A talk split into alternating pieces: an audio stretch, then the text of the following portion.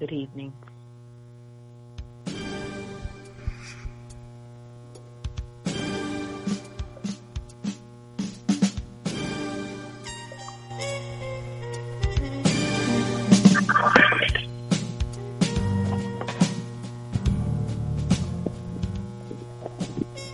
You are listening to the Sankofa Council of Milwaukee, where your host is Dr. Janine James, Brother Kojo Robinson, Brother Kwasi Craft, and Sister D.D. Conley.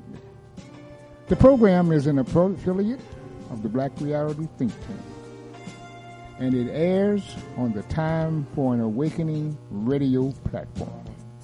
Email them at Sankofa Council MKE at gmail.com. And I repeat, Sankofa Council MKE at gmail.com. All of their programs are archived. Just go to the website www.timeforanawakening.com, use the search portal, and put in the keyword elders.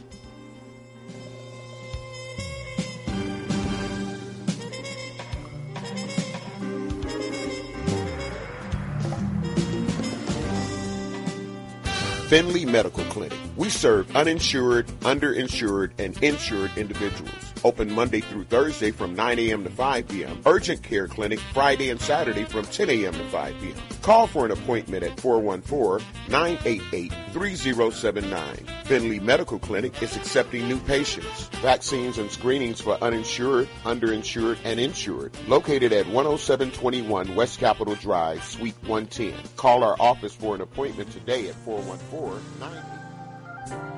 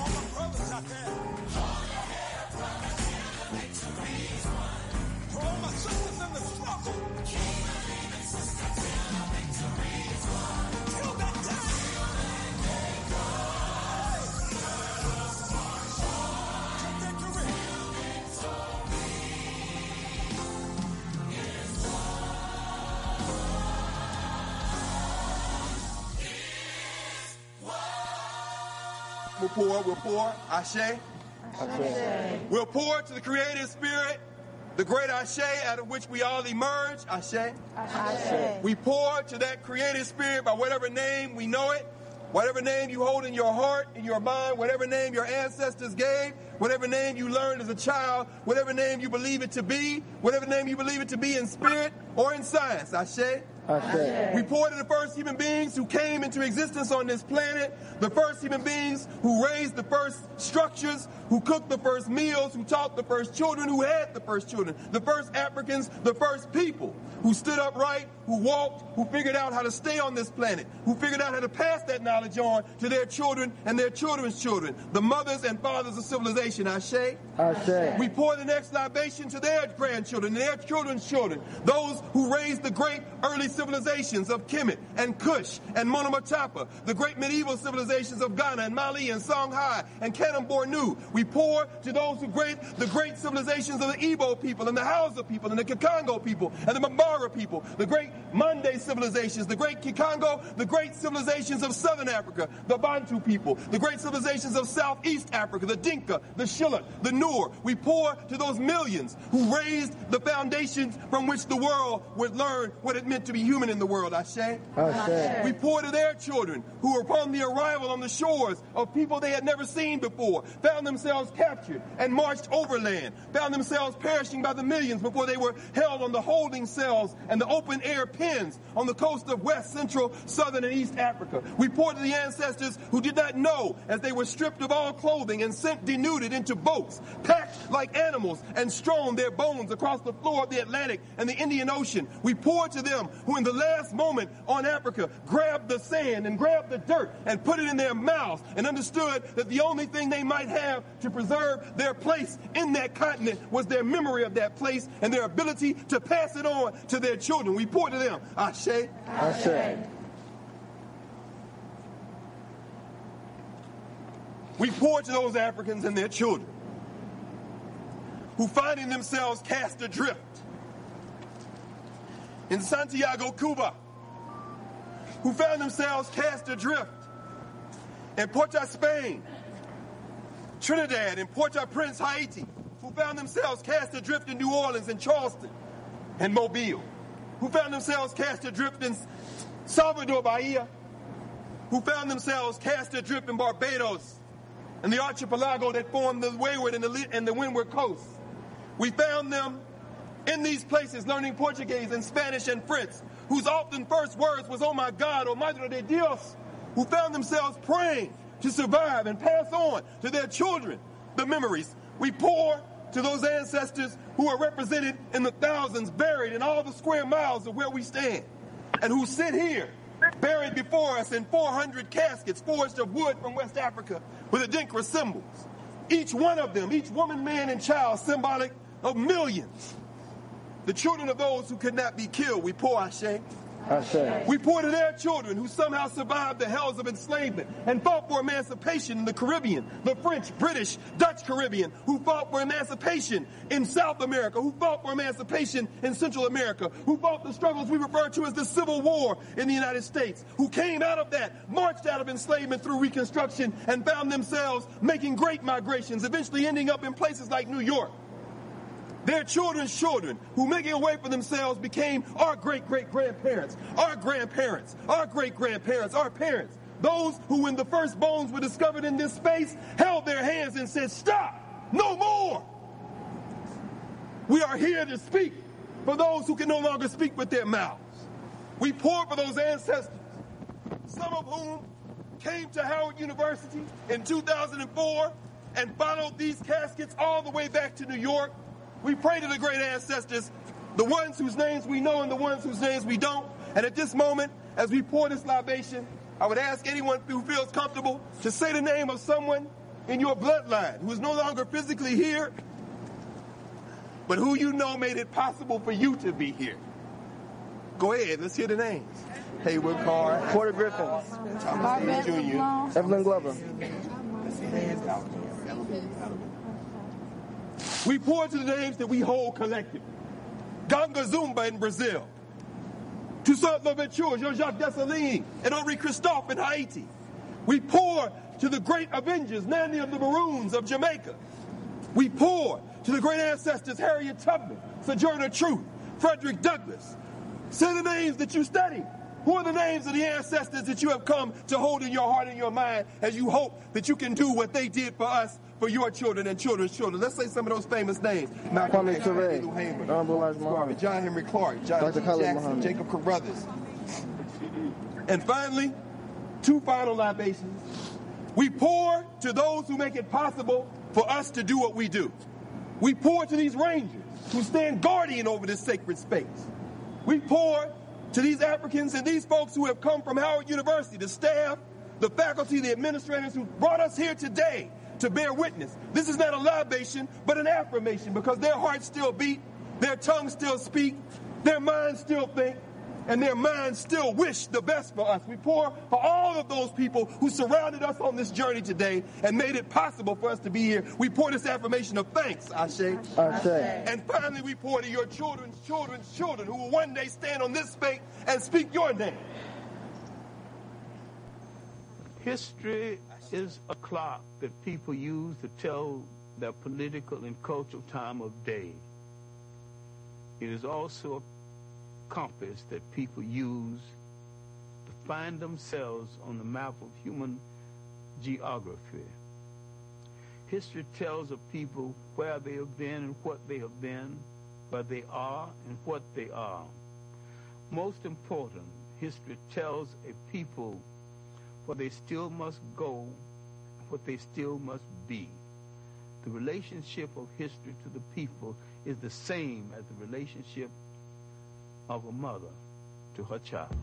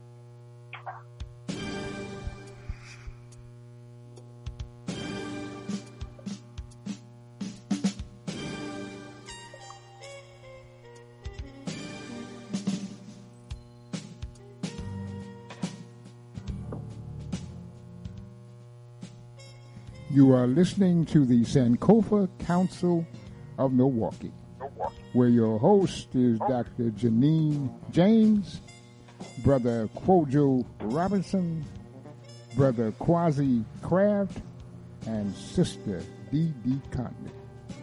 The program is an affiliate of the Black Reality Think Tank, and it airs on the Time for an Awakening radio platform. Email them at Sankofa Council MKE at gmail.com. And I repeat, Sankofa Council MKE at gmail.com. All of their programs are archived. Just go to the website www.timeforanawakening.com, use the search portal, and put in the keyword elders.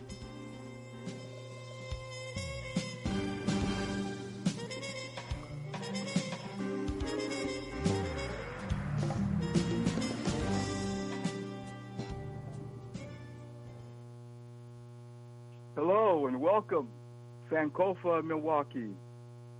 Hello, Sister Fua and Sister Dor- Sister um, Ante, and also Dr. James. We're going to have a very interesting conversation tonight, and we have two brilliant guests going to be with us. And the subject that we're going to be talking about is gun violence and reckless driving in America. This really is a national problem and a conversation that everyone is having, and we don't have solutions. To quote the late, great Reverend Dr. Martin Luther King Jr., we must learn to live together as brothers or perish together as fools. And it looks like, according to the murder rate and the, in, in the inner cities and uh, throughout the United States, we appear to be on our way to perishing as fools. Here in our city, of Milwaukee, last night, I think we had two, at least two more homicides. And it seems to be at least two or three every single night. And that's just one city. So we we think we can crack this code eventually because this is not going to be forever, of course. And we, this conversation tonight, we're going to talk about the problems, but we're also going to look for solutions. And in a minute, I'm going to be inter- introducing our guests. And uh, but before we do that, let's talk about the purpose of Sankofa.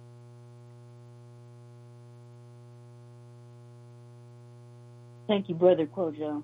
Um, good evening to you and to uh, Sister Afua Ma'at and Dr. James.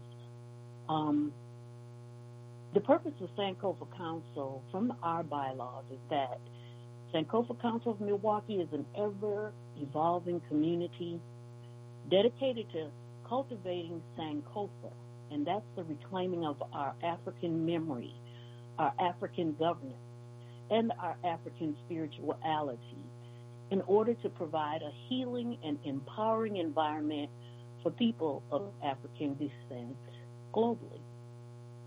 Through an immersion of exploration and study and practice, we exemplify the principles in Nguzo Saba, which provide moral and unifying values as the foundation for constant movement towards restoring our people to our traditional greatness.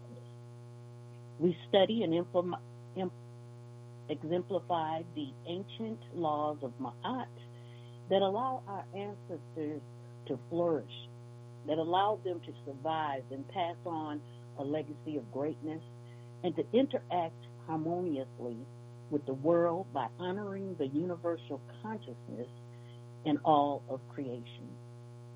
We uh, contribute our skill sets that we've acquired, and we seek ways to share with our descendants the principles that have historically been our strengths and that have sustained us through creativity, through colonization, and accur- acc- accuration.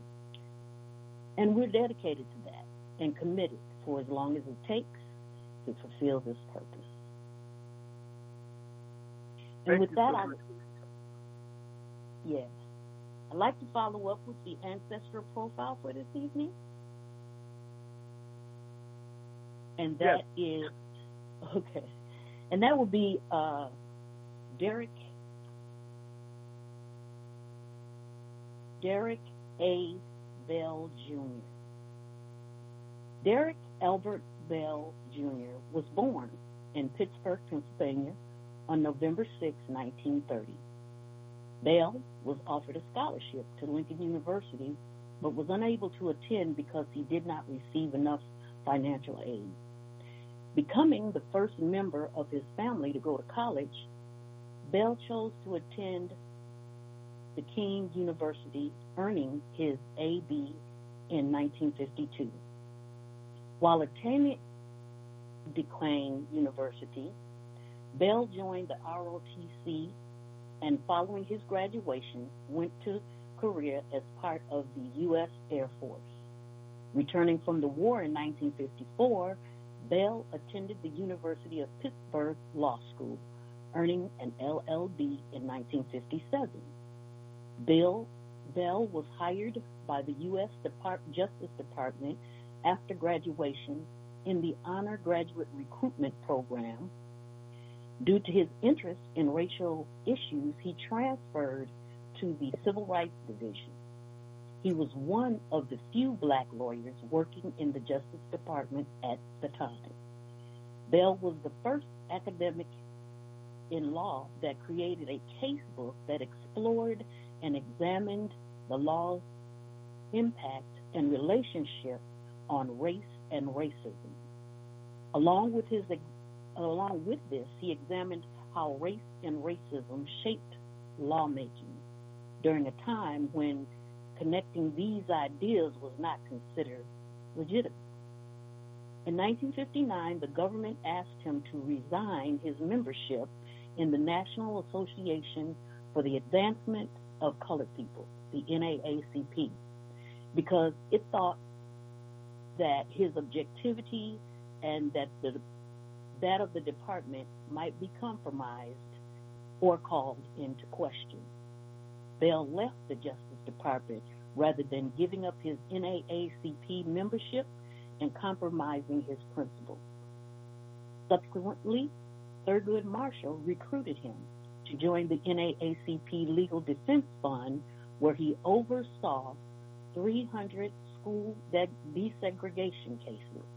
Quote, I learned a lot about evasiveness and how racists could use a system to forestall equality. Bill was quoted as saying in the Boston Globe, quote, I also learned a lot riding through dusty roads and walking into those sullen, hostile courts in Jackson, Mississippi. It just seems that unless something's pushed, unless you litigate, nothing happens. Later in life, Bill questioned the approach of integration, the approach of integration they took in these school cases, because throughout the South, the winning rulings and the following desegregation were often the cause of white flight. In the end, this often meant that schools remained essentially segregated. This would later influence his academic theories, where he argued that racism is so, quote, racism is so deeply rooted in the makeup of American society that it has been able to reassert itself after each successful wave of reform added aimed at eliminating it. In 1966, Bell was named Deputy Director of Civil Rights in the U.S. Department of Health, Education, and Welfare before becoming a teacher at USC Law School and Director of USC's Western Center on Law and Poverty in 1968. In 1971, Bell became the first African American to become a tenured professor at Harvard Law School. There, he established a course in civil rights and wrote Race, Racism, and American Law. which today is a standard textbook in law schools around the country. Leaving Harvard, Bell became the first African American dean of the University of Oregon Law School. And in 1985, he resigned in protest after the university directed him not to hire an Asian American candidate for a faculty position. Returning to Harvard Law School, Bell would again resign in protest in 1992 over the school's failure to hire and offer tenure to minority women. In addition to his work in the classroom, Bell was an acclaimed author, having written numerous books. In 2002, Bell wrote Ethical Ambition Living a Life of Meaning and Worth, which contained his thoughts on achieving success while maintaining integrity. Bill Bell had been the recipient of numerous honors and awards. His latter work included serving as a visiting professor at the Law of New York University School of Law. On October 5, 2011, Bell died from cancer at St. Luke's Roosevelt Hospital in New York City at age of 80. At the time, the Associated Press reported, quote, the dean at the U at the NYU, Richard Revesz, said, for more than quote, for more than 20 years, the law school community has been profoundly shaped by Derek's unwavering passion for civil rights and community justice and his leadership as a scholar, teacher, and activist. He loved his students in a compassionate and encouraging way. He even taught the week before his death. There continue to be lectures regarding Bell's teachings and concepts at NYU Law School and Harvard Law School. They discuss Bell's teachings of racism in America and explore the future of race relations and racial justice in the United States. Many have connected his teachings to the police brutality and the Black Lives Matter movements in 2020 and 2021. Derek Albert Bell Jr. May he rest in peace. Ashe. Ashe. Thank you so much for that. And now I'd like to introduce our guest. We have um, Nancy Kahn from the left coast, all the way from California. Nancy is a consultant, coach, trainer, mediator, and facilitator, leading change management processes to create equitable and inclusive organizations. Nancy is the founder of the Cross Differences Institute and consultancy with over 25 years of experience and specializes in diversity, equity, inclusion, and belonging consulting. Nancy coaches individuals and teams to learn and integrate liberatory communication and collaboration practices at all levels and to develop leadership and organizational systems and policies aligned with anti-racist and anti-oppression frameworks. Nancy is a skilled communicator who approaches all interactions with compassion and empathy. She effectively engages clients in conceptual and experiential learning with straightforwardness, thought-provoking content that allows participants to confront their own biases and seek new paths forward. Nancy brings critical diversity, equity, inclusion, and belonging knowledge, skills, and commitment to actionable change to each engagement. Nancy is partner and with Compass Narratives and formerly served as the executive director and founder of Mission Dignity, a San Francisco-based organization.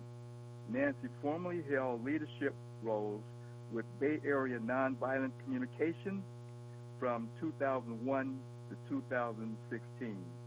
Nancy specializes in working across differences, power, privileges, gender, race, class, culture, religion, and more, and co-hosts and produces Talk It Out Radio on the radio station KPFA 94.1 FM. Nancy identifies as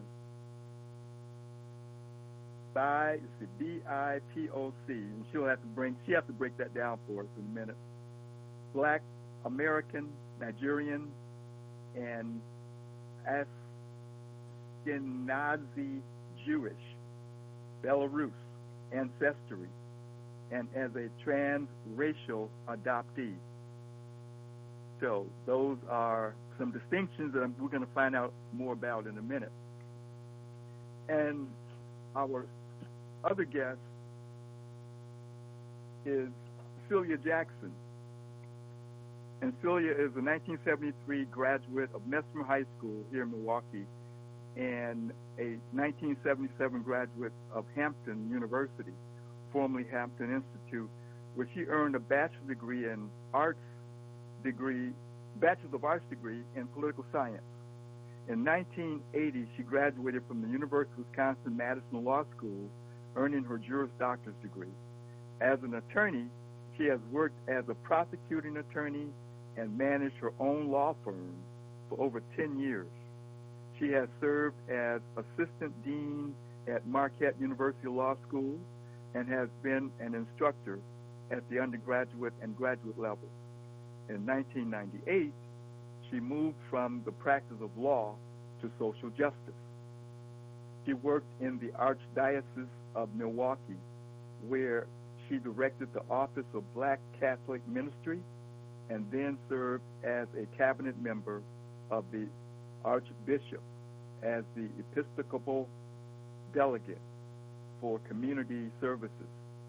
She represented the Archbishop on many Catholic and interfaith community-based organizations, including the USCCB International and Policy Committee. In 2005, she was appointed by Governor Jim Doyle to serve as his cabinet, serve in his cabinet as Secretary of the Department of Regulations and Licensing. She oversaw the licensure, enforcement, and administrative assistance to professional boards. The department had the responsibility of licensure, licensure, regulations, and enforcement for over 350,000 professionals. In 2011, she was appointed as the executive director of the International and Intercultural Center at Alverno College. She oversaw the study abroad, international exchange, and cultural education programs at the college. While there, she taught Introduction to Peacemaking circles, Ethics and Community Psychology master's program, and Women and Leadership with the School of Business. In 2014, she received a Fulbright Scholarship for International Education Administrators to study higher education in Germany. In 2016, she left Alverno College and went into retirement, where she became a community volunteer. Her work concentrated on addressing safe driving in the city of Milwaukee. She was a co-founder of the Coalition for Safe Driving, MKE, an advocacy group that includes several community-based organizations. In 2021, she came out of retirement and went to work at the Milwaukee City Attorney's Office. She currently serves as the Chief of Staff. Celia is a member of All Saints Catholic Church. She has served on many community boards over the years, including the Interfaith Conference of Greater Milwaukee, St. Charles Youth and Family Services, Benedict Center, Rosalie Manor, All Saints Parish Council, and Human Concerns Commission. Kids Forward, Casa Romero, the Milwaukee Black Lawyers Association, and more. She is currently the chair of the board of Wisconsin Community Services. So that's our two guests tonight. And with all of that background and experience, I'm sure we could crack the code on gun violence and reckless driving. We, we're going to give it a try. So, greetings. Yes. Greetings. I'm so glad with us. Nancy, Yes. you know, So your, great your, to be your organization um, that deals with the nonviolent communication, I'm wondering how could that be useful or supportive in, in trying to deal with this this violence we're dealing with in America? Well, I'd say that the the practice of nonviolent communication and having the consciousness of nonviolence is critically needed today, you know, for all of us because we've all been conditioned with the language and the thinking of domination systems. So those that type of thinking um, is something that we have to unlearn and it, it comes through in our language, the way that we talk to each other. It comes through in ways that we're not able to hold the humanity of other people. And what I love about the practice of nonviolent communication is that it really reminds us to try to connect and to approach people with empathy and compassion. So many of us are walking around and, you know, we have trauma, there's a lot of unmet needs, and if we communicate in ways that dehumanize other people, such as bullying, language that labels, dehumanizes, diminishes other people, um, when we're not able to offer, you know, the support and respect to each person, that has profound impact on our children as we progress and become uh, young adults and we need to be able to offer more empathy, compassion, and connection so that people don't end up meeting their needs through tragic strategies such as violence, gun violence.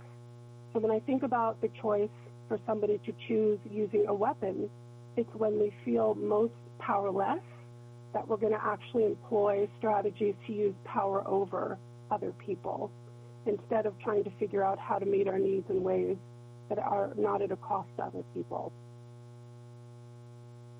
Great. You know, there was a person who I, I invited to be on the show tonight who has been advocating a Marshall Plan here in Milwaukee because after um, the Milwaukee Bucks um, game, we had 23 people who got shot right outside the arena, you know, right after the basketball game against the Boston Celtics. And so a lot of people were, of course, up in arms, and people had all kinds of solutions that they were advocating. And one of the solutions that got a lot of press was a Marshall Plan. Celia, did you you, you heard about that, didn't you? The, I did. I did. the Marshall Plan. There's so many different approaches that we could take, you know, for gun violence and reckless driving. And, and I know this is something that you've been uh, studying and researching and directing and advocating for for a couple years. Do we can we get a solution to this to this reckless driving or gun violence? What do you Well- what do you think what do you think the the solution where do we be, where do we begin? Well, I don't think that there's any real solution. Um, I think that it's, it's a combination of things that actually has us in the place that we're in. And I just echo what Nancy was talking about is, you know, we're just inundated with violence and violent messages every day, all day. And so it just becomes part of our mindset. Um, we have violence in um, books and movies and video games. And of course, now we're in the informational network so people can do things um, anonymously and they can get a lot of traction. So it it just really requires us to assess what's important and what you know, how we want our lives to be. And um, you know, when I think about the whole issue around gun violence in particular, um, it just is. It's just so mind-boggling that we cannot get any traction with um, not having access to guns.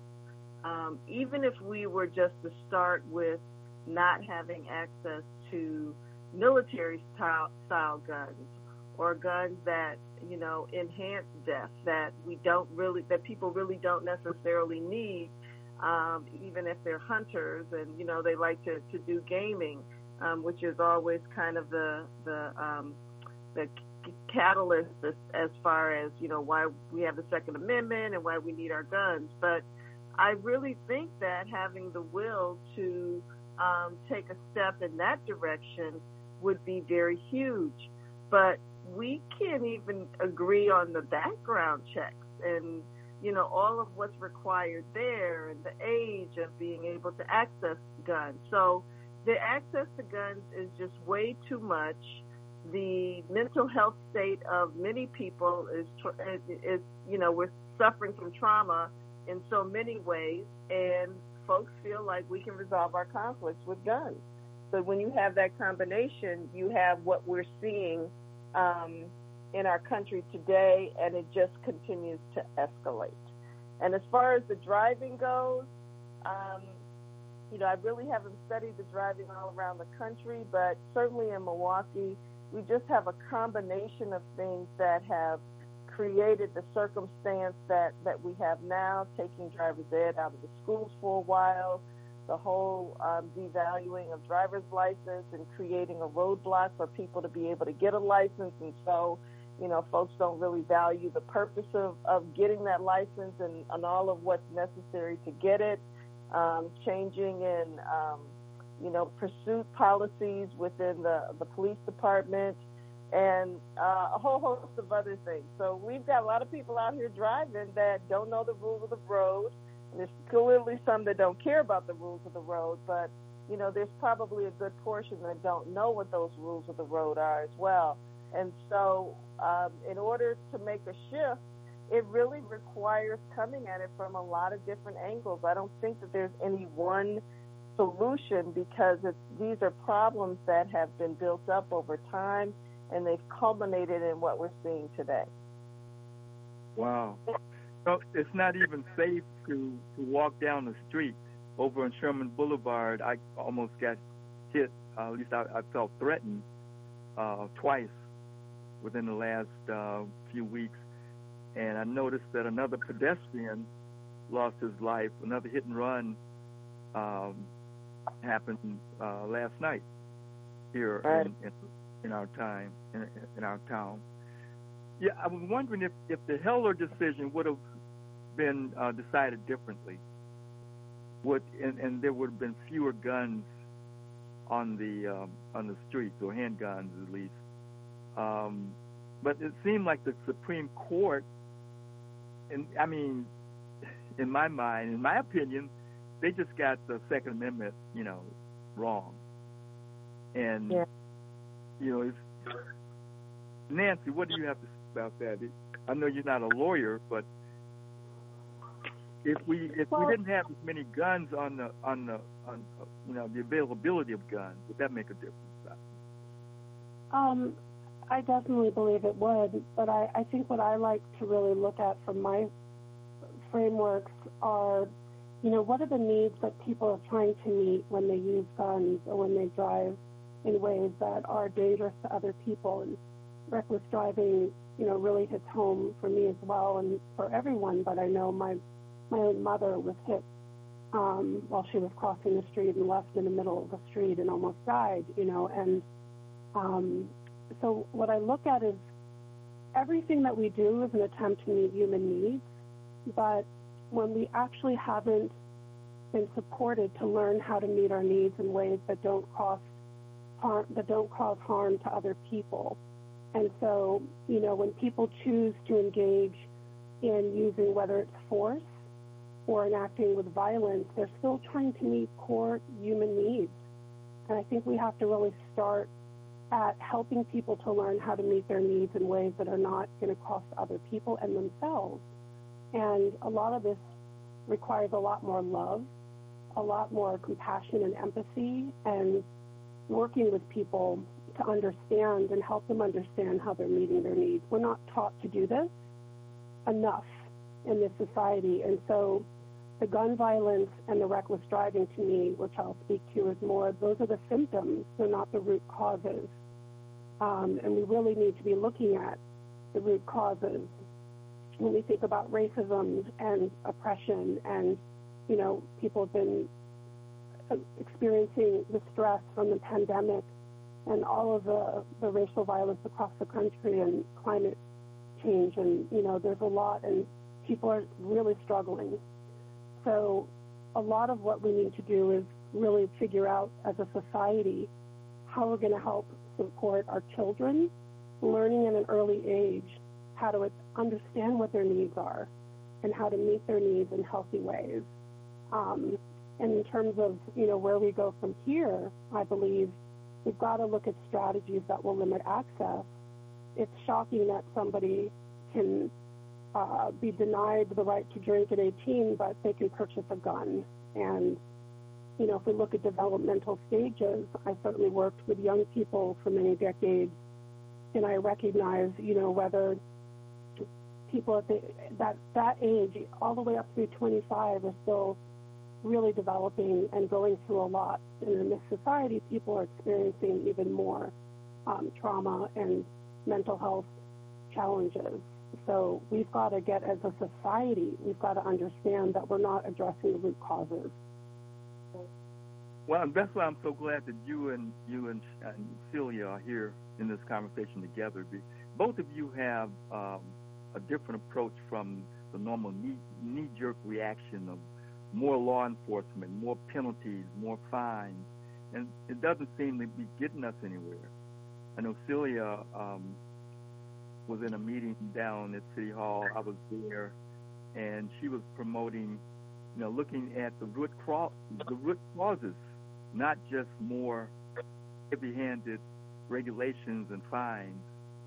And and, and so I think that that's if we could actually get to the root cause, we can have we can have a transformation in, in these areas. Would you agree, Celia? Oh, ab- absolutely. I mean, getting to the root causes is is absolutely essential. But you know, um, I, I was just listening to the um, historical um, background on on Derek Bell, who um, I had a, actually had the pleasure of, of meeting many years ago when I was um, at Marquette Law School, and um, you know, I just think I was just thinking he would be cringing about all of the debates on critical race theory right now, given all of the work that he did in that area and all of that. And so when you talk about root causes, I mean, we're just talking about systemic pieces that are so so deeply rooted in um, in our country, in our society, and it just continues to morph and show itself in in different ways. And so, if we did have systems where there was equal access, where people actually could um, have hope, they could prevail, then you know a lot of the things we're talking about, I, won't say would be eradicated, but they certainly would be lessened. But we just have so many different groups of people who don't really have a viable chance of being successful because these systems of oppression are so deeply rooted. And so, you know, a few people have been let through, but for the for for the lion's share, there's a there's a large group of folks that just really don't have all of the tools and everything they need in order to um, be successful in life. And that's that's part of the, the root causes that we're talking about. Then you talk about people who live in um, situations where um, trauma is kind of a daily experience and all of the impact that that has on a person's psyche and their their willingness to live, their ability to thrive. I mean, all of that is part of the equation of what we're talking about. But, you know, when you look at the vitriolic debate in politics today on some of the issues, it doesn't seem like we're moving in a direction that really would allow for more access. We're we're we're we're we're kind of actually in some ways stepping back, and and I, I cite the whole critical race theory as a classic example um, because clearly the oppressive systems that have been in place in this country and the violence in which this country was founded, those are all in the fabric of of America. And so, you know, if we can't even own and acknowledge those types of things that are present or part of who we've become, then it really makes it very difficult for us to make a shift in our way of being because that that mindset is is so um, prevalent. So a, so a master plan is not going to address the needs that uh, that Nancy mentioned earlier. Earlier, she was saying that a lot of these problems is based on uh, people not having their needs met. We let's let's go let's um, talk about that further, like the the needs. Uh, but right now, we're going to have a, a sponsor announcement from EDOC Advice. EDOC Advice is our uh, sponsor this evening, and it is a website that's created to provide a place to get answers to your health or medical concerns. Are you wanting more options than you feel that you're getting? Let them help you problem solve. Go to their website and ask your questions. Their experienced professionals will help you to obtain the help you need to make sense that makes sense to you. That's www.edocadvice.com. They do not replace your health professional or provide you care, but they can help you to become a better consumer so that you can get the best information to make a truly informed decision. They network with other professionals throughout the country and bring that information to you. That's eDoc Advice, www.edocadvice.com. Thank you. Thank you so much. Now, going back to uh, to Nancy, you were talking about earlier about um, one of the ways to approach this problem of gun violence and reckless driving is to look to see what's what are the needs, looking to see if if if the needs of these individuals have been met. I remember we were uh, and I were having a conversation about um, an example where this guy was driving 90 miles an hour, passing on the right, and he just uh, happened to pass up someone who was working for the, our Office of Violence Prevention, 414 Life, Baba Derek uh, Rogers, and um, they actually ended up at the same gas station uh, later on. And then uh, while Dr. while Baba Rogers and this young man who was who was speeding and driving recklessly uh, was actually in line with him at the gas station, and and, uh, and so Derek uh, Rogers asked me, said, uh, "You were moving kind of fast back there, weren't you?" And his response was, "But did you see me? Did you see me?" Mm-hmm. And, and and we talked about that, and you know the need for a lot of these young people they they want to be seen, they want to be heard, they um, is that where you were going with that, Nancy? Like, yeah, what I'd love to ab- absolutely there, there are core needs, and anything that we're doing, and this is a different framework though. It's looking at what motivates us in every moment, what we think, what we feel. There's there are core universal needs that we are trying to fulfill. Um, so if you think about the longing for recognition, or just the sense to feel empowered in your world. And I really want to talk about the need for power in your world. You know, we can talk about power as power over or empowerment. And every human being wants to feel empowered to be able to meet their own needs and you know, to make life wonderful, to be able to do things, um, to have agency in your life. And if I think about how we've been conditioned with this way of thinking and communicating that is about separation, othering, dehumanization, labels, judgments, diagnosis. You know, people now pathologize each other and call each other things like passive aggressive or use clinical terms when people are not clinicians. There is so much language that we actually have been programmed that keeps us um, basically maintaining systems of domination, power over others.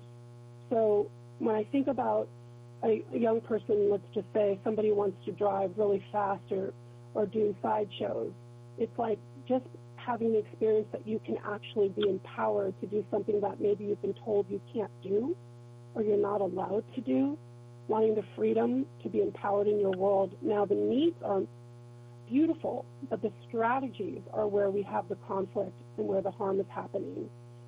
So, you know, and I think about this in the context of when people choose to pick up a weapon, it's not when we feel powerful, empowered within ourselves to be able to resolve a conflict or address an issue that we could talk something through. It's when we feel powerless. And, you know, it's, it's ironic if you want to think about if it was, we want to be able to protect ourselves when we feel powerless. And yet now people have access to these weapons of, you know, mass destruction and um, assault weapons. And for, you know, again, we have to really look at this when people are feeling powerless and when people are having intense reactions and getting angry. You know, literally the blood stops flowing to the front part of your brain. We go into survival mode. We can't make, think critically in those moments either. So um, looking at needs is really critical. And if we keep looking systemically at how much we are living in a world that uses power over practices, a lot of force and punishment, that is not working. And that is contributing to people trying to empower themselves in ways that are causing harm to themselves and to others. that makes a lot of sense, you know, because people want what they don't have, and so if people feel powerless, they're going to do things to, you know, artificially make themselves feel powerful, and thus we have the proliferation of, of, of guns and weapons of mass destruction. Yeah, and becoming desensitized because violence is glorified in this society. If you think about, you know, as Celia, you were talking about um, in movies and films and books, it's when, you know, let's just say with quotes, the bad person is uh, beat up. People, you know, are joyful, and it's we we have learned, we've been conditioned to think about this in ways that makes violence okay. And if we look at all these um, games that young folks are gaming, and they're they're killing their opponents, you become desensitized, and you see that over and over and over again. You know, and also when we are inundated with the news about all of these mass shootings and violence, we become as adults desensitized. It's really hard to stay present to the level of suffering that is all around us. And we need so hope. Creating a new norm. Is that a new norm yes. when they talk about creating a new norm? So it, it's becoming um, normal for people to be violent, it, and and so maybe it's a culture. It's a, it, we're changing the culture. Yes, we're being widely exposed to so much violence on a regular basis. It makes it easier for people to numb out. You know, I remember when I was in graduate school seeing a film on the number of um, billboards that we see on the way to school where people are either they're drinking or they're smoking or um, and you become desensitized. You don't you stop seeing those things, but we are being inundated visually and through the media, and then you know it's when violence becomes sensationalized, when it becomes glorified, um, and you see what people are copycat behavior. It's it's like fascinating just to see how that's what begins to happen. Right. Well, what can we do from you know from the governmental standpoint, Celia? You, you know, you work for the city attorney's office. how can how how could the city attorney's office possibly address this need to have people feel empowered in order to stop some of the violence and the reckless driving? Well, I don't really think that it's just one office that really has the ability to do that. I mean, I think that these offices have different roles and, and responsibilities, but they can collaborate and come up with um, a way to approach um, all of these concerns. The problem is is that um, so often um, we go with what we don't know. I mean, what we what we go with what we know. We don't we don't really have the always have the creativity to explore what we don't know.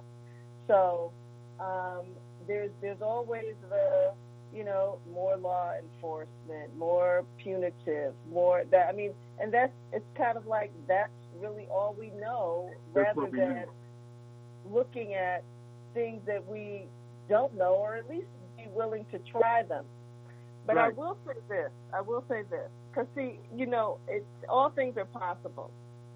I'm a, a big fan of old movies.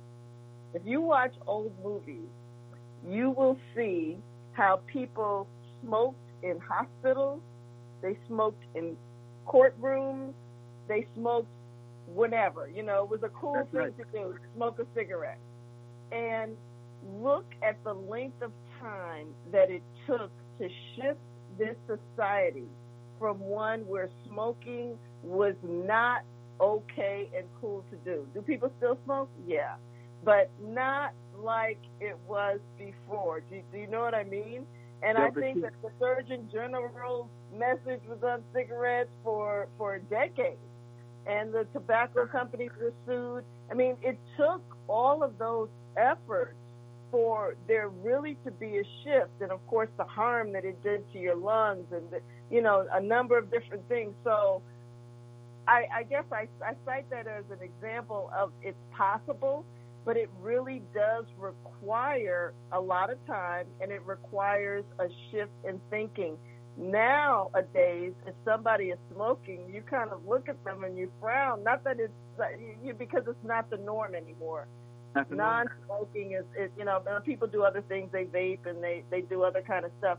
But i mean that's just an example of what's possible if in fact you can create um, enough movement to show the harm that's being done and and you know clearly with the guns I, it just occurs to me that that has to be the case but we do have really strong lobbies, but we did with the tobacco companies too. They were very strong lobbies um, against that and, and promoting those tobacco products. So I guess I say that is it's possible, but it really does require much work and many people coming together, government, private sector, you know, community based, all really advocating for a particular outcome.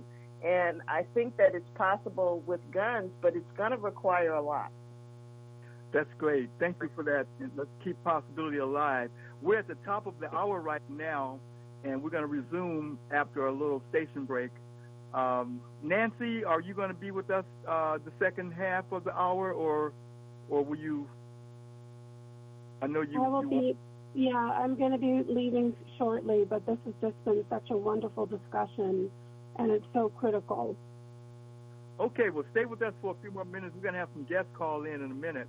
But we're at the top of the hour right now, and Dr. Rogers is going to take us there.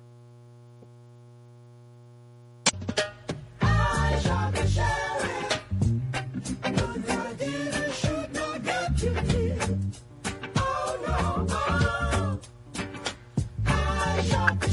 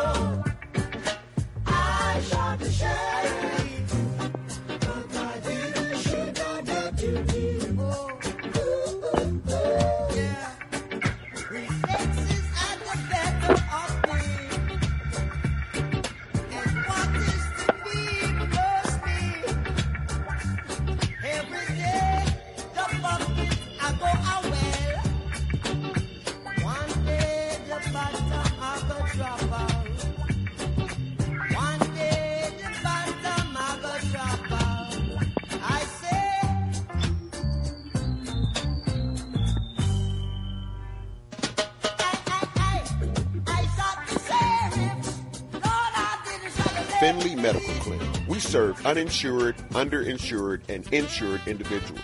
Open Monday through Thursday from 9 a.m. to 5 p.m. Urgent Care Clinic Friday and Saturday from 10 a.m. to 5 p.m. Call for an appointment at 414-988-3079. Finley Medical Clinic is accepting new patients. Vaccines and screenings for uninsured, underinsured, and insured. Located at 10721 West Capitol Drive, Suite 110. Call our office for an appointment today at 414 988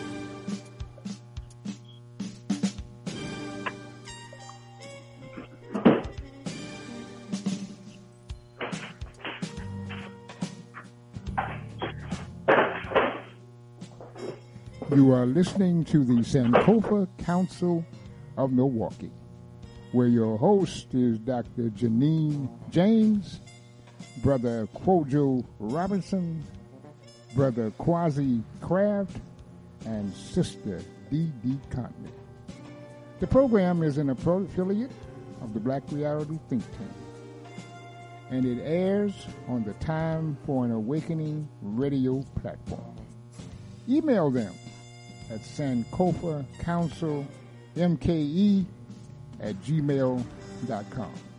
And I repeat, Sankofa Council MKE at gmail.com. All of their programs are archived.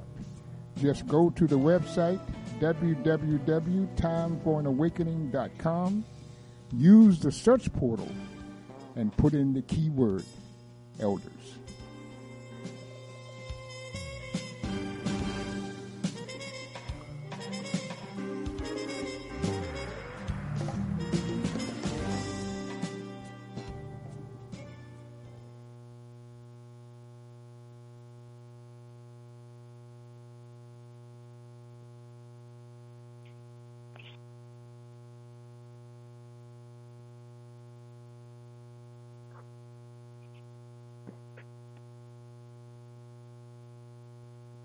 We would like to thank everyone for being with us. And uh, I'd like to remind those who'd like to call in with a question or a comment. Our number is 215 490 9832. And we do have um, a call from 215 924. 215-924. Yeah, how, how you doing, my sisters and brothers? How y'all doing tonight? We're great. Glad to hear from you. Likewise, likewise. You know, I, as living in Philadelphia, and uh, you know, and uh, you know, like like most cities in this country where black people populated, you got we deal with racism, police brutality, inadequate schools, you name it. You know, and when you see what happened just recently in Buffalo when that devil murdered our people, and that maniac shot the children down in uh, Texas the other day. One thing is very clear to us black people: these white folks in this country, they are lunatics. If you know, if you go back to 2012 when Sandy Hook happened, I, I just knew back then. I said, well, if these was white children got got slaughtered going to a you know suburban school, I, I think I think these these these lunatics, these white men and stuff who who who, who, who, who, um, you know, they love their guns and, and, and worship their guns. I said, well, maybe they'll do something now. When that didn't happen, I was I had no doubt at that point. I said, these white folks don't give a damn if their own children and, and people get slaughtered. They are gun crazy. It, there's one thing Barack Obama said that was true, and I'm the Lord knows I'm no fan of his. He, he was a disgrace in this life and a disgrace in the next life. But they say a broken clock is right twice a day. When he ran for president, back in 2008, the first time, he made a comment. He said that the white folks, the white men up in upstate Pennsylvania, they cling to their guns and religion. He told the truth that time because these people, that's all they grew up about is guns, murder, and mayhem, and their phony version, a hypocritical version of Christianity because they about as much Christian as, as I am a, a, a basketball player. I mean, they just they they they, they so hypocritical and fraudulent in their beliefs that they full of hate and everything else. But he, but again, he told the truth when it comes to their, their phony religion and their guns. They love that. They don't care about nothing else but their guns. I mean, the, I mean, look look how sick this country is. You got a white a, a white boy can go into a 18 years old can go into a store and buy all the ammo and guns he wants, but he can't get a he can't rent a car at 18, but he can get a, a weapon of mass destruction. You know what I mean? This just shows you the sickness of this country, man, the decadence in this country. And it's not, and I, I don't see it getting any better anytime soon. I really don't, because the nature of these people is just so I don't know. It's just like it's it's, it's, like an evil persona with them. They, they they asked the Honorable Minister Louis. They played a clip on Black Radio of a speech that the Honorable Minister Louis Farrakhan made about seven eight years ago, where uh, uh, a, a person asked the minister, "Why do white people do the stuff they do to black people?" And Minister Farrakhan said, "It's their nature." And I mean, that's pretty much. I know it seems simplistic, but that's pretty much it, the way it is. That's their nature. Everywhere the white man has gone in this world he has left nothing a path of death and destruction. Bloodshed, death and destruction, you name it. Everywhere he has gone around the world, that's where he, that, that's his footprint. You know, even when white folks try to stand up, they try to be righteous. Some of them, I guess, a few of them try to be righteous, but the few of them that's try to be righteous, they get shut down. I mean, they murder their own people. That when they do the thing, look like, like I said, look at the white woman, Viola Liuzzo, back in '65 they joined the civil rights struggle out there in the South, and the, and the white man blew her brains out, shot her in the, a shotgun when she was riding with the Freedom Riders back in 1964, 65. One of I forgot what year it was, one of those years. She just blew the woman brains out. She was a white suburban mom that saw things wasn't right, and she when they joined the struggle, she got murdered. So this this country is just decadent and evil, and, and white people in denial about their hatred, their racism. That's why you think they keep attacking this so-called critical race. They they don't want to face the facts how evil they are. That's why they want they don't want their children to know. That's why they want to keep everything under rug and stuff like that. I mean, and, and the truth got to be told because this country ever going to move forward, we going to move forward as a people. The truth got to be told. Damn their feelings to how they hurt. They come from their white, they want their white children's feelings hurt. Well, damn, you you doing more to hurt my people feelings. You killing my people. A young a brother like Patrick Lyoya in Grand Rapids, Michigan, get his brains blown out for, for, for not having a license plate on his uh, on his car. A white cop engage him, shoot the brother in the back of the head. White boy can go up to a supermarket in Buffalo and kill our people. You bring them out alive. A devil like Dylann Roof can murder our people in South Carolina, and you take them to Burger King. Come on, man. You know what I mean? what's going on here? You know.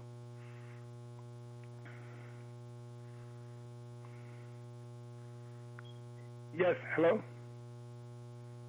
Yes, those were those are some uh, very valid points, and so happy that you would bring those out uh, for us to uh, to hear uh, the thoughts that you have.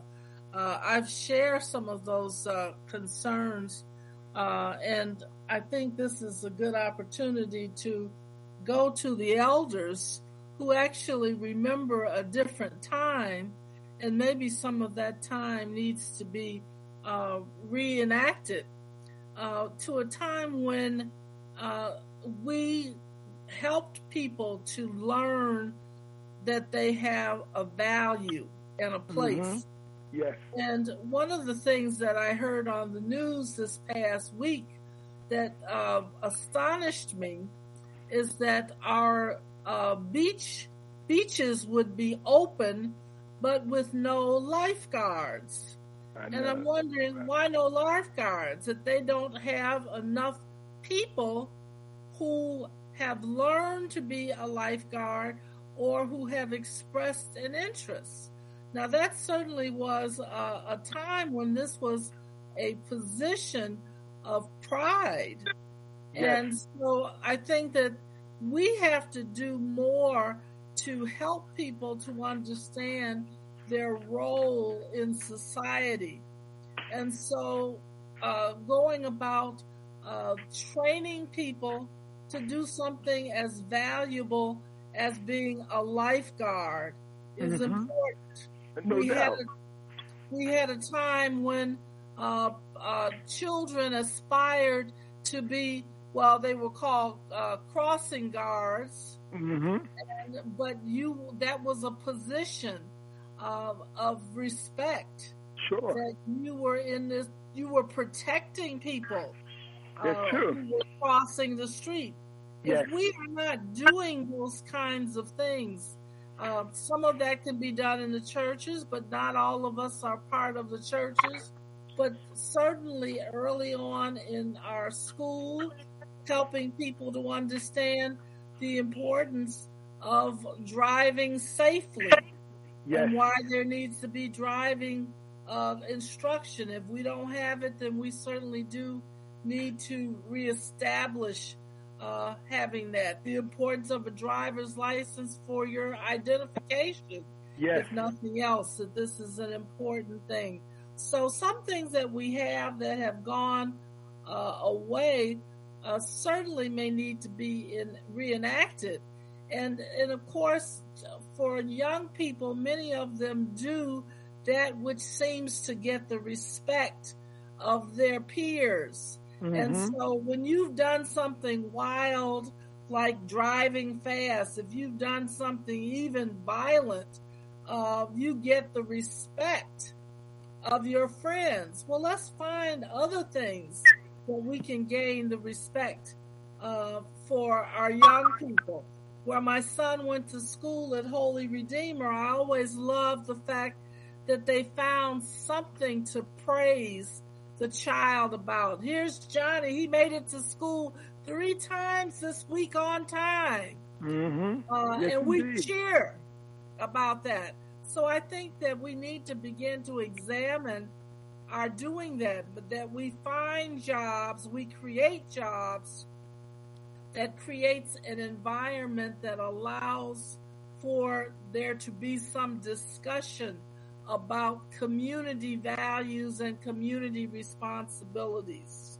I couldn't agree with you more. And, and you know, sister, you make a good point because I'm sick. I'm a 60 year old black man, and and I and you made me think about my childhood. When I went to high school, we had driver's ed back then, and that's how I got my license. And many of my classmates and friends got it through our driver's ed. And and I noticed in a lot of the inner city schools, we have allowed the system to take it out of our out of our schools. And and the same thing with uh with tra- shops and stuff. You know, for those that's not going to college, when I was going to school, we had auto mechanics, carpentry, all that. We again, we have allowed this, these black politicians that we vote to, to, to, to look out for our interests. They have allowed the system to take this stuff out of our schools. Right here in Philadelphia, we had two technical schools. We only down to one. But in the many of the white schools and stuff, they still have uh, uh, uh, trades and stuff. They still have uh, cosmetology, auto mechanics, you name it. They still have it and stuff. But yet, only one school in in, in Philadelphia, high school, and that's uh, Dobbins. We had Bok had was a, they let close down in the black community in South Philadelphia. They let they they, they, and many black people went to that school and depended on that school because they they didn't want to have to go all the way across town to Dobbins in another part of town. They could have just went to Bok. But again, they allowed that to be closed. And we need to really, like you make a good point, we need to really uh, uh, protest, uh, uh, uh, campaign to make sure these things are put back in the schools because these was valuable things for our children. They like to learn how to swim, you know, by lifeguards. Because we, cause I, when I was growing up, we had a lifeguards at all our city pools up here in Philadelphia, and, and, and, and I grew up in North Philadelphia, and even up in Germantown, we had uh, lifeguards and stuff. And that's a valuable thing because it's nothing more beautiful than, than a, a, young man and woman learning how to swim and stuff like that. And for those that want to take it to another level, like you said, they can become a, him or her can become a lifeguard, and that's a beautiful thing because so because you know because of racism, so many of our children in the city they never really learned how to swim, and and, and, and learn how to swim is definitely an important thing. You never know when that may come in handy. You're right.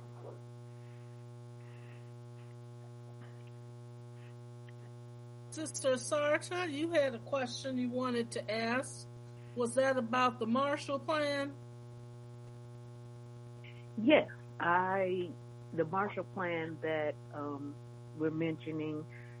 Uh, what's the background to that? What is what is being offered in that plan?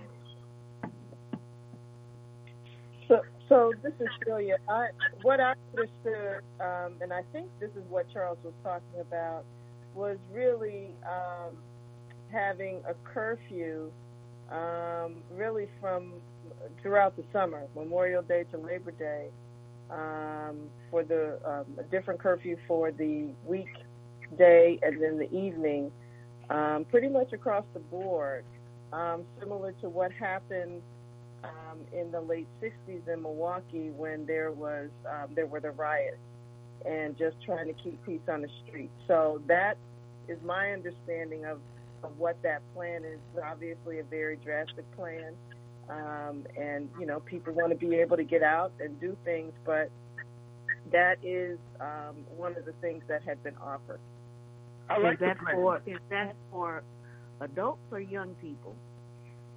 I think that it's pretty much young people, but um, I'm not sure if there were all of those distinctions that were made, but I do think that it was aimed at younger people. I don't know if there was a particular age identified, um, but yes, I do believe it was it was aimed at younger people. The thing yeah, about that is, um, just as a comment, the way that the incidences are happening, it could be anybody. It could be it could be pe- uh, adults, young adults over 21, over over 35. is varied. Absolutely. And, and young people, if you're in, if you're defiant, you're not going to pay attention to that anyway. So will they be will they be um, putting those? Uh, does that mean the prison, the jail is going to be busy? Because well, it, it, it, means, it means there will certainly be a lot of activity, but I agree with you. A lot of the behavior we're seeing is not relegated to people under the age of 25. And so you can imagine what the reaction would be if there was a curfew across the board for everybody, um, mm-hmm. regardless of age. Uh, you know, you have to be in your house at a certain time. That would engender even more upset across the board. So I do think that it is an extreme measure. Um, it, it certainly is, is one idea, but I don't think that it's the kind of thing that would get a lot of traction because it would have an impact on businesses and other parts of the community, which I think that Milwaukee is definitely trying to stimulate more growth and engagement of people, especially like in, in the Deer District. So if everybody had to be home by eight or nine o'clock, you know, that would definitely impact a lot of businesses in the city. Mm-hmm. Yeah, I would put my stock in what Nancy and and the and uh, the brother who called in and Dr. James was saying about investing in people and looking to see how we can, you know, support them having uh, their needs be fulfilled, yes. and and seeing themselves as people of worth. Now, in in Wisconsin, teenagers uh, in the black family, uh, in the in the, in the black only seven percent of teenagers live with their biological parents. Seven percent, and so a lot of um, households only have a single mother who's trying to do everything, and uh, you the children are not getting the parenting that they need. Parenting, I believe, is the is the basic foundation of a child's development. Parenting, you know, socialization, and then education. But you know, if you if we look at how people are being socialized, you know, it's that's why we have the the outcome, the results that we have right now. I would be more interested in putting stock into going back to the root, the root causes of these problems. And like Surya was saying, you know, it's going to take um, some collaboration. It's going to take people being in alignment.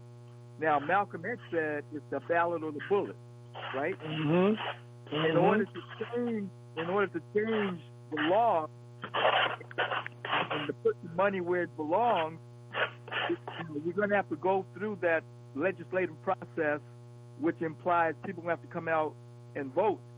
And we need to have people running for offices who have compassion for the needs of the people.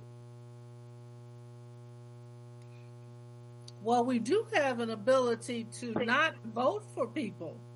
Now, I, I don't see where that would be that difficult. If you have a list, let's say, of all of the uh, legislators who are voting uh, in support of these uh, uh, limited um, uh, policies to acquire a gun, uh, those would be individuals that would not be on my voting list. Um, and I don't think that we exercise that. We don't have to have people in those positions who are not doing what it is that troubles us. Now, that doesn't mean that there are segments of the country that support uh, the gun rules as they are, but certainly those of us who don't have a right and an obligation not to vote for those individuals who don't have uh, the the uh, thoughts that we have. You know, Georgia is a good example of what you're talking about right now, because it looks like Herschel Walker, who is, uh, you know, he's an ex uh, football player. He's very popular, and he's someone being uh, promoted by our former president Donald Trump. And but the guy, you know, he he he's not. How should I say this? He's not a. He wouldn't be a competent um, representative. And but but but he may win because you know for two reasons. People may not come out to vote, and and the other reason is, you know, people are are illiterate. I I I, I would say they're they're legislatively illiterate because if they would vote for somebody like Herschel Walker, who has done some crazy things, I think he, he played Russian roulette. He was involved in domestic violence. You know, he he was a great football player, but he would not be a good senator. He he would he should not be replacing Senator Warnock right now. And when you look at the makeup of the Senate right now, you have these conservative Republican senators who won't do anything to change uh, gun law legislation because for a couple of reasons. And well, the main one I think is is is the money. They're being paid off by the NRA, and the NRA is a very powerful lobbyist. We need to do something about that. Well, how do how do we do that?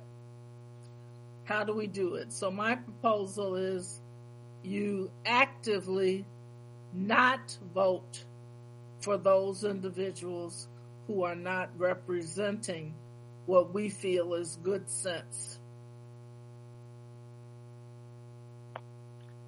Yeah, this is Celia. I, I think that it, it also requires mobilizing and really getting people um, really fired up. I mean, we have in our lifetime, we have seen occasions where people have been fired up and they've come out. I mean, they came out in 2008 for Barack Obama. People were fired up all across the country. Um, we we saw what happened in the murder of George Floyd. People around the country, around the world, you know, got fired up about something. It really requires that level of mobilization um, in order for you to have an impact. And then, you know, and, and then you, you still run up against it at a later point in time because you have this other force that wants to undo that. But it, it does occur to me that that, that kind of mobilization um, can have an impact. It would. It would.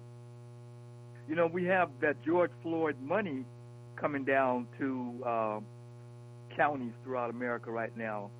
And now another question is, and we had uh, a guest a couple weeks ago who talked about that, talked about participatory budgeting.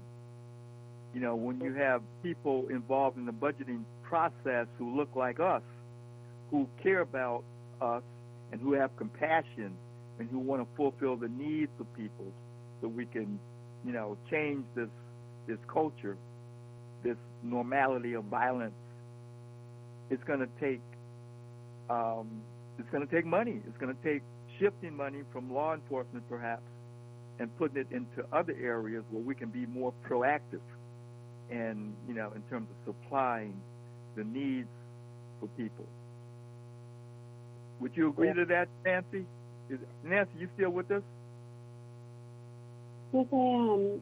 Um, I'm so really deeply moved by all that I'm hearing in the first caller, the level of you know anguish and the desire for change and for people to stop denying responsibility around the harm that's happening. Um, and yes, I think that it's going to take everyone being involved. I think partly what we, we need to really take ownership for as individuals and within our communities we all just need to start connecting and getting to know each other and being responsible to contribute. You know, to the young people, especially today, a lot of young people who feel really isolated and don't have the quality of connection, um, mentoring, role models, somebody saying, hey, I care about you, I see you, let's spend some time together. Um, you matter. The recognition and, and the showing up and being a force in another person's life. You know, we turn away from each other on the streets. We don't honor the humanity in front of us. And there are things that we can start doing together right now within ourselves, within our families, within our communities, um, as, as simultaneously we work towards, you know, finding better strategies and figuring out how to shift the level of harm and violence that's occurring. Yes, thank you so much for that. Um, Sister Uh, Asurta Ante, you have an announcement to make about our email address.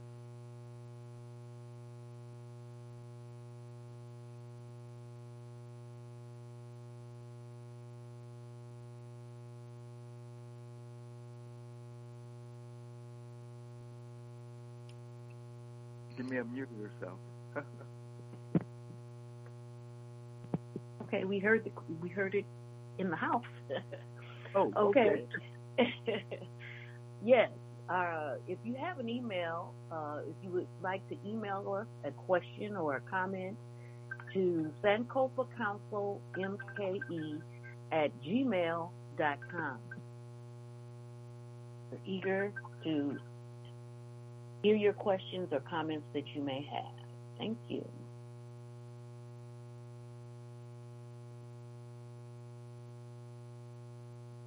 Thank you.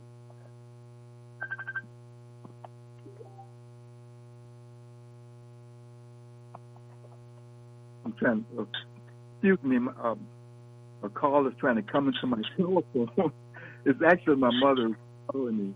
I'm gonna have to give her a message and I'll call her back. Hopefully everything's okay. But anyway, getting back to, to our discussion, you know, when Malcolm said the ballot or the bullet, he was really advocating the uh, the ballot for people to be involved, you know, in our legislative process, you know. But many times people who do come out to vote think that they only have to vote for the president, but it's the local uh, elections that mean the most.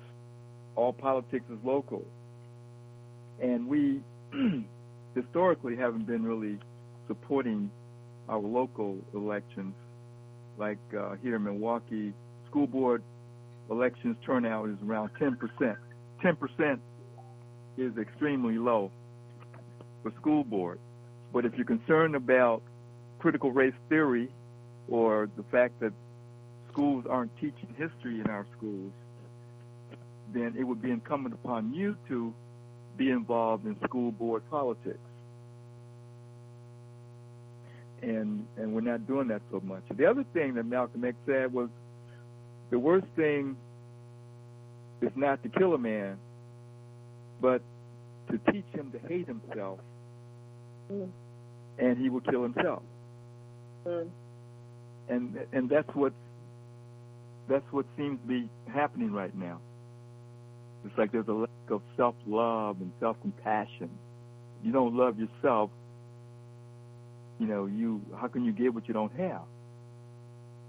Yeah, that, that you know, this this is Celia. That is so powerful. I mean, that is, that is such a powerful insight, and I do think that we historically have seen lots of incidents of that. Um, we can go back with indigenous people and how you know they have been treated, and um, all of the different cultural aspects have been taken and stripped away. Um, we, we certainly can look at um, people of African descent, and it just is indicative of how ingrained these systems are incorporated in our society. But to teach a person to hate themselves, and that's certainly not something that is taught. You know, when I when I when I say taught, I mean it's not something you you um, are taught in a classroom, but it's something you learn by the manner in which you're treated and how you're valued or devalued. And that says and speaks volumes because one of the things that occurs for me, especially with the guns and um, the reckless driving, we've heard so many stories of how young people um, have said, well, they don't think that they're going to live beyond a certain age. And so that, so I can I can do and I can engage in whatever because the the vision of hope and what the American dream doesn't really live for me.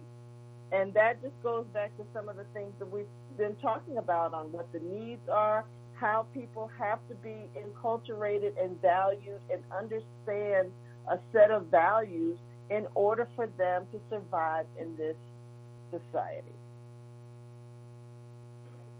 Yeah, we there's so many things that we can't do. Everybody can do something. To quote uh, Joe Madison, my my buddy over in D.C.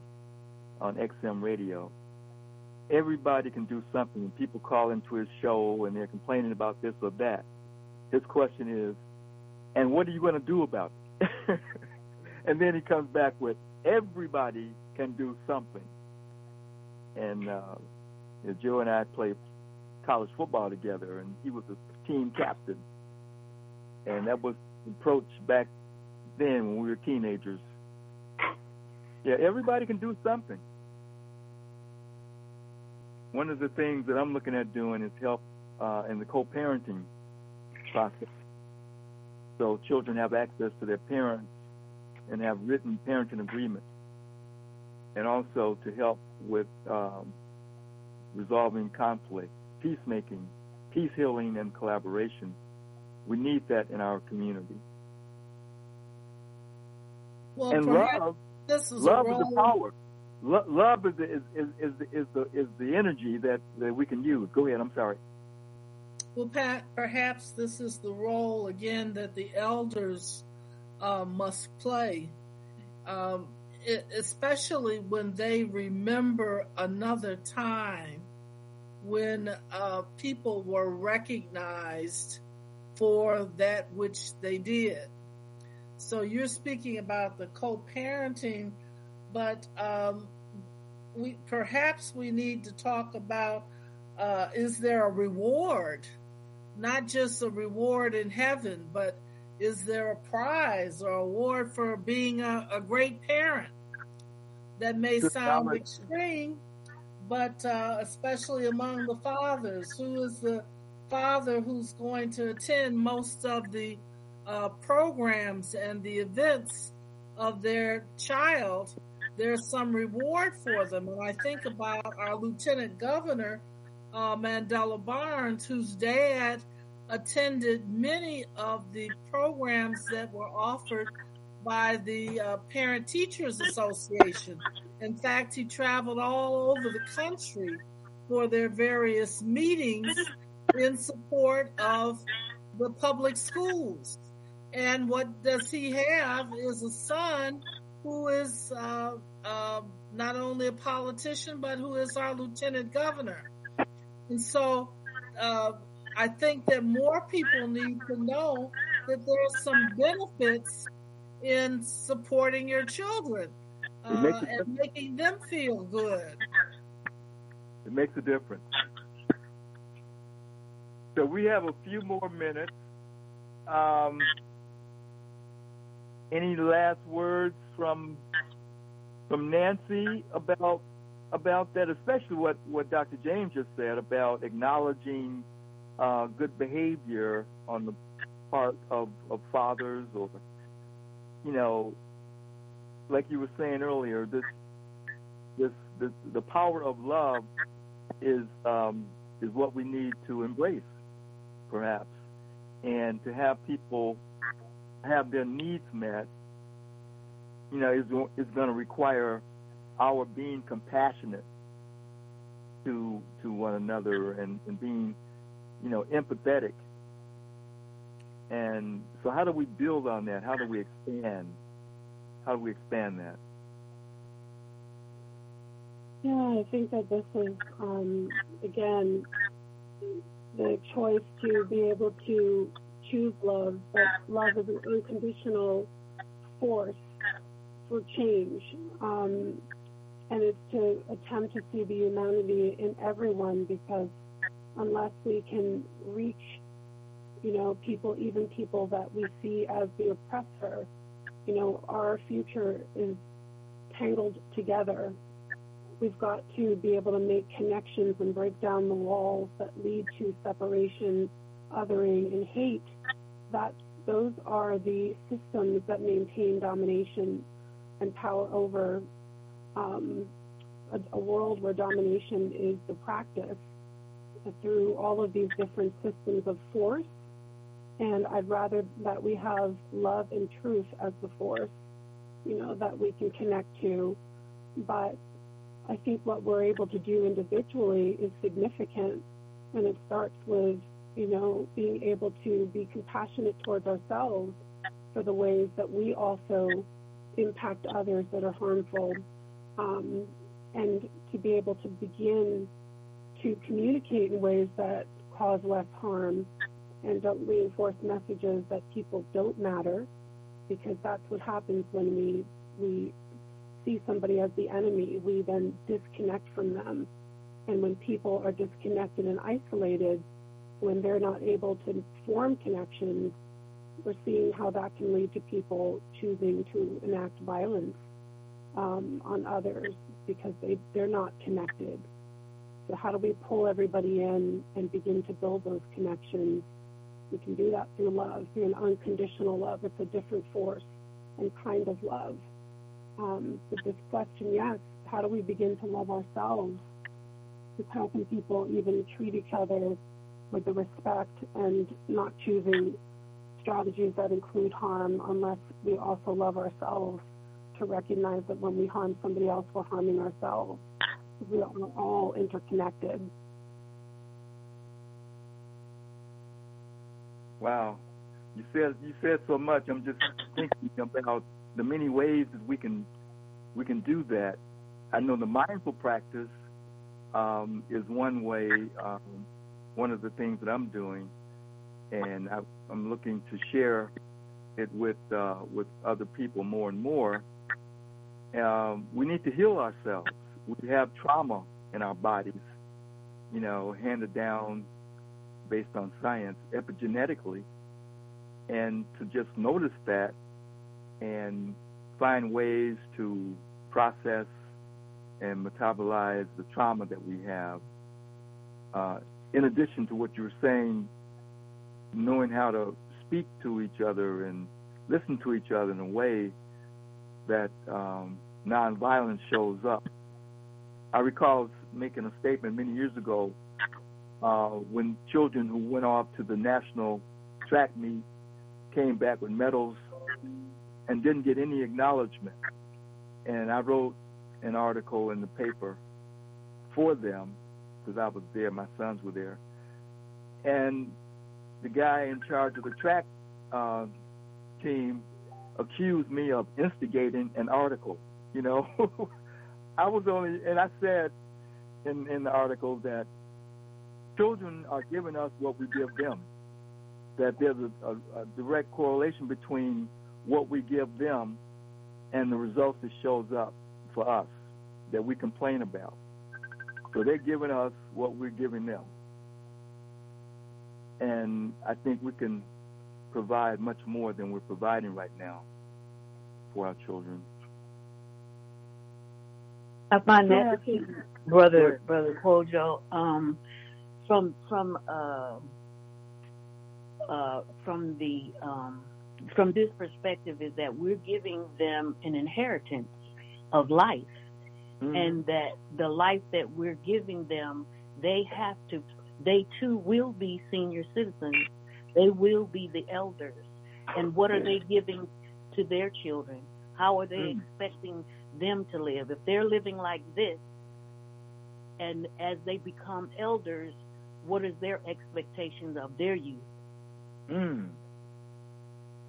We're giving them an inheritance, whether they can, whether they can see it or not. But what are they going to give their children? What are, what type of life will they expect for their children to live if this is what is normal for them?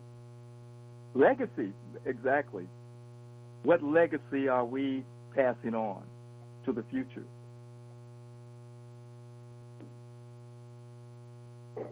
Well, I think of being something very basic. Um, we, I mentioned about the Parent Teacher Association or perhaps some other meeting. Maybe we have to be very um, direct with folks. Uh, everybody who attends uh, this particular meeting gets $20, and everybody who attends is in the running for uh, a hundred dollar gift certificate for having attended this particular meeting. I think that would be a worthwhile way to use some of these dollars that you're speaking about. Certainly, if I knew that people were passing out twenty dollars, I would try to make it to that meeting. And uh, you might say it shouldn't have to be that way, but if it gets people there, so be it. I You're remember fulfilling a need. You are fulfilling a need that a lot of people have, and that's finance. Yes. And that's what that's what uh, Nancy was saying. If we if we know what the needs are, when when we fulfill those needs, then you know the results is going to be different. Is that what you're saying, Nancy?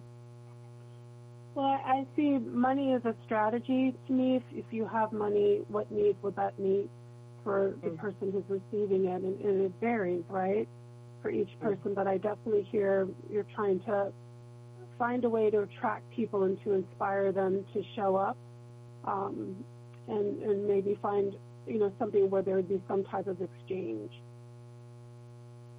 Mm-hmm. To me, I, I don't I don't see money as a need. Um, it's definitely something. It's a resource that contributes to needs getting met. That certainly lines up with the, the way that the government is is handling um, society. They're providing money at this time. The American um, uh, Restoration Plan, the infrastructure plan, all of it is money, trillions of dollars being spent right now to get, you know, the country back in some form, which are creating jobs, which are creating infrastructure changes, which are, you know, creating benefits and things in various ways. So money is definitely being used. And you know that that's a good point. And but to, and to really find out what people need, we have to be with the people. We need to actually have um, interaction and relationship with the people to really find out what the needs are. Um, there was a list of needs that that uh, Nancy shared with us. I, it was a couple pages, wasn't it, Nancy? Yes, well, it's a beginning list, and there are more to add, but it's it's really looking at, you know, what does somebody get? Um, let's just say if they were given money, would it be financial security? Would it be peace of mind? Would it be possibility? Would it be shelter? Um, you know, would it be nutrition, food? Um, would it be security? You know, so there are different needs that we meet through that strategy, and it is you know, having financial sustainability is important because we want to be able to take care of our families and feed our families and house our families. Um, but there are many needs that can get met at just in a given moment. What does that resource, what needs does that resource meet for each individual? Yes, thank you, thank you. All right. Um, Sylvia, you, you have anything you want to say to wrap wrap up? We are about to close out in about four minutes, so we have four more minutes before we close up. I, don't have a whole lot um, to add. I mean, I think that that there have been a number of really good comments made. Um, I agree um, that um, you know some of what Nancy was just saying as far as the different needs that people have.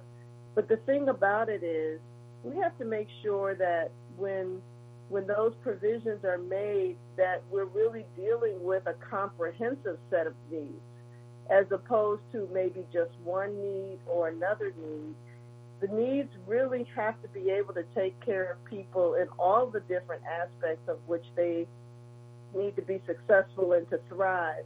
And so while you might provide a need for food, if you don't have the need, the, the, the resources for shelter, then it's still not giving you all of what you do need to be successful. And we know that um, education is another um, um, very valued resource in this in this society.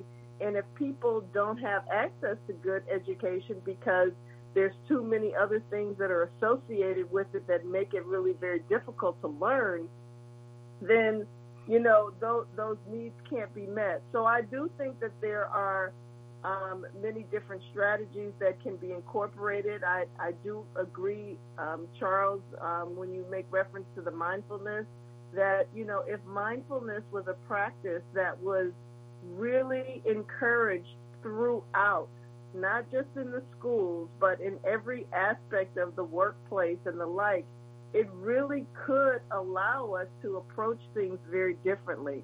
So there's a lot of different things out there that really need to happen, but I guess the way I see it, we just have to take it one step at a time and we have to try one thing at a time. It's not going to be just one thing or another. It's a comprehensive set of things that are going to really be able to make a change and make a difference. Well, I agree with that.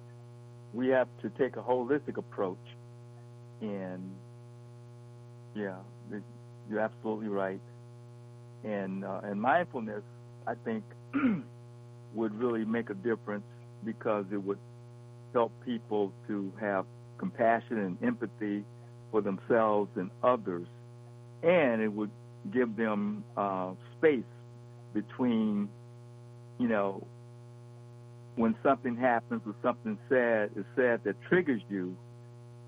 You know, people who practice mindfully actually have more space to kind of reboot their brain. So when the amygdala tries to cause a snap or hijack and they do or say something that they're sorry for later, you know, people practice mindfully, they have a little more space where they can have time to act or speak more rationally.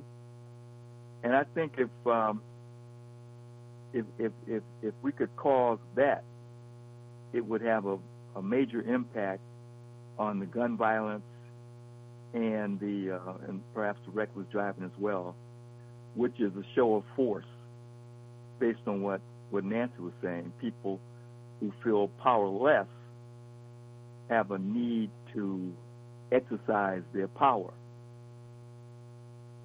It would also provide people with strategies on how to resolve conflicts when they ha- happen and not necessarily engage in reaction all of the time, but also take that pause and look at some other ways to deal with the conflict that's in front of you. Yes, they need that time, that pause. Go ahead, go ahead, Nancy. I was going to say, you know, as, as black people, we are so resilient and so powerful and so brilliant um, and so strong. And we're also living in a system and a society, and um, we're looking at these really core issues so not only do we want to have the individual needs of all humans and black people and people of color all over to be met, we also need racial equity. We need to have, we need to look at all of the systems that exist because it's until power hoarding is addressed and we have a way to have power where power is shared so that all of the systems that are, we're living in a, in a, in a world where domination systems exist, but the master's tools won't dismantle the master's house. We have to use different tools. And for me, as long as we continue to respond in ways that use power over others, we will not be able to make the change that we need. And that was the final word. Thank, you well so much. Stated. Well stated. Bringing Yes. all the Lord into the house. Yes. So thank thank you for joining us tonight, and uh, also thank Dr. Rogers and his uh, production staff and the Sankofa Council for its support in this program and for sharing, you know, the vision of uh, unity for an Afrocentric principles and and helping us to learn and use those principles in our lives. We look forward to bringing you more programs that we hope you will enjoy visit our sponsor, www.edocadvice.com, and the Finley Medical Clinic. Good night and stay safe. Thank you. Forgive us our trespasses as we forgive those that trespass against us. Although them again we will never, never, never trust. them not know what. Dig to eye while I'm sticking like glue. Blinking green while I'm plotting for you. True.